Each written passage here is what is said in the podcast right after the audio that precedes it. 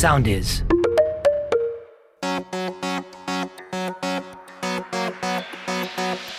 Επειδή οι λέξεις φτιάχτηκαν για να εξηγήσουν τον κόσμο, δεν είναι κρίμα να γνωρίζεις για αυτές μόνο το προφανές; Αν λοιπόν σε γοητεύει και σένα η μαγεία της ερμηνείας των λέξεων ή απλώς ψάχνεις κάτι καινούριο και ενδιαφέρον να ακούσεις, εδώ, στο podcast «Πες μου μία λέξη» θα καταλάβεις πως ακόμα και οι πιο απλές λέξεις μπορεί να έχουν πιο σύνθετο περιεχόμενο από όσο φαντάζεσαι. Γεια σας αγαπητοί φίλοι, Αναστάσης Γκολέμι στο μικρόφωνο του «Πες μου μία λέξη» και κάπως έτσι φτάσαμε σιγά σιγά στο πρώτο τελευταίο επεισόδιο.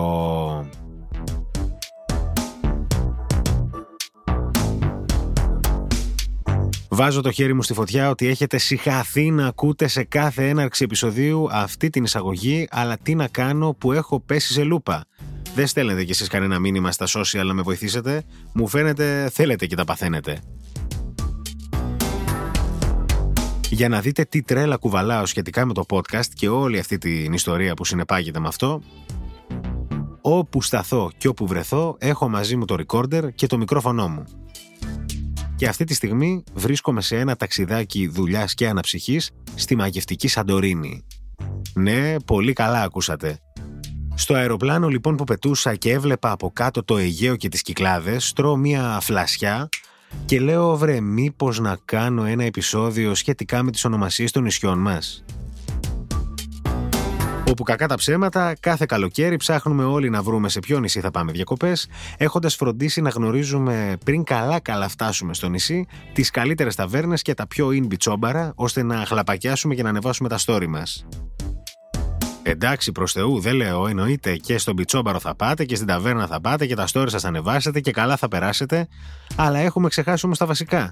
Και δεν γνωρίζουμε τι σημαίνει το όνομα του νησιού που επιλέξαμε για προορισμό και κατά 99% αγοράσαμε και ένα μαγνητάκι για να το κολλήσουμε φλαπ στο ψυγείο μας όταν γυρίσουμε από τις διακοπές.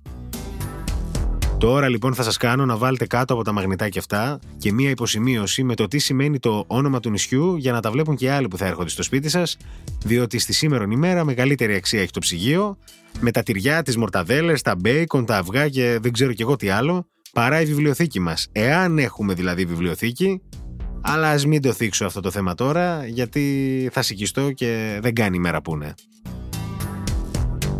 Μην ξεφεύγουμε όμως να επανέλθουμε πάλι στο θέμα μας και να ξεκινήσω με το νησί στο οποίο βρίσκομαι τώρα. Την μαγευτική Σαντορίνη. Το όνομα του νησιού πριν τη μεγάλη ηφαιστειακή έκρηξη η οποία υπολογίζεται πως συνέβη το 1500 π.Χ. όπου σύμφωνα με τους ειδικούς καθίσταται ως η δεύτερη μεγαλύτερη έκρηξη στην ανθρώπινη ιστορία που ήταν και η αιτία για να καταστραφεί ο μινοϊκός πολιτισμός. Η νήσος λοιπόν πριν από όλα αυτά ήταν στρογγυλή και ονομάζονταν Στρογγύλη. Ενώ αργότερα απέκτησε το όνομα Καλίστη μιας και ήταν εκτός από στρογγυλή και η ομορφότερη. Το μετέπειτα όμως όνομά της, Θύρα, το οποίο έχει επικρατήσει μέχρι και σήμερα, άνοικε στον ομώνυμο Σπαρτιάτη, ο οποίος ήταν και ο πρώτος άπικος του νησιού. Όσον αφορά τώρα το Σαντορίνι, το οποίο όλοι γνωρίζουμε, προήλθε από τους ε, φράγκους σταυροφόρους, οι οποίοι κατά το πέρασμα τους από το νησί στέκονταν για ανεφοδιασμό κοντά στην εκκλησία της Αγίας Ειρήνης, Σάντα Ιρένε δηλαδή στη γλώσσα τους, η οποία βρίσκονταν στην περιοχή που είναι σήμερα η Περίσα. Φεύγω από τη Σαντορίνη και κάνω μια βουτιά στη θάλασσα για να φτάσω κολυμπώντας μέχρι τη Σύρο, όπου το όνομά της προήλθε από τους πρώτους κατοίκους του νησιού, τους Φίνικες. Ετυμολογικά λοιπόν προέρχεται από τη λέξη «σουρ» ή «οσούρα» που σήμαινε βραχώδης στα αρχαία φινικικά. Και συνεχίζω ακάθεκτος λοιπόν τη βόλτα μου στα νησιά, φεύγοντας από τις Κυκλάδες, όχι όμως κολυμπώντας αυτή τη φορά, γιατί κουράστηκα αγαπητοί φίλοι, λυπηθείτε με. Λέω να πάρω καλύτερα μια βαρκούλα για να φύγω προς τα κάτω, λίγο πιο μακριά από τις Κυκλάδες, στα μαγευτικά Κύθυρα. Τα κύθυρα ποτέ δεν θα τα βρούμε Το χάσαμε το πλοίο της γραμμής Τι ερωτικό τραγούδι και τι ερωτικό νησί τα κύθυρα. Το ίδιο φαίνεται να πίστευαν και οι αρχαίοι Έλληνες, μιας και η θεά του έρωτα Αφροδίτη ταυτίζεται με το νησί και της δίδεται το όνομα Κυθέρια. Να πούμε πως ακύθυρος τότε λέγονταν ο στερούμενος θέλγητρον άνθρωπος, δηλαδή εκείνος που δεν είχε έλξη ή γοητεία ερωτική.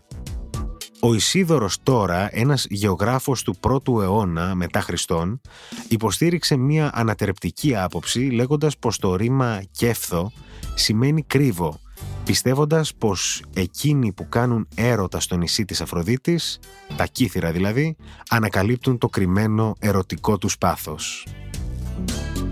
Αξίζει να σημειωθεί πάντως, σύμφωνα με τις πηγές μου, ότι και στην Κύπρο υπάρχει μία περιοχή ονόματι Κυθρέα ή Κύθρα, όπου έχουν βρεθεί αγάλματα της θεάς Αφροδίτης. Και κάπως έτσι κι εγώ, σαν άλλος Οδυσσέας, φτάνω στο τέλος του επεισοδίου κλείνοντας το ταξίδι μου στην όμορφη Ιθάκη. Όπου σχετικά με το όνομά της υπάρχουν διάφορες εκδοχές.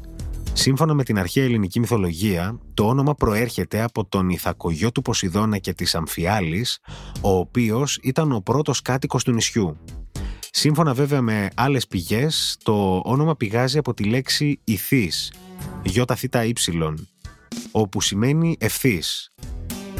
Όπως και να έχει πάντως, δεν ξέρω για σας, αλλά για μένα, η Ιθάκη είναι αυτό που λέει ο Καβάφης στο μόνιμο πείμα του.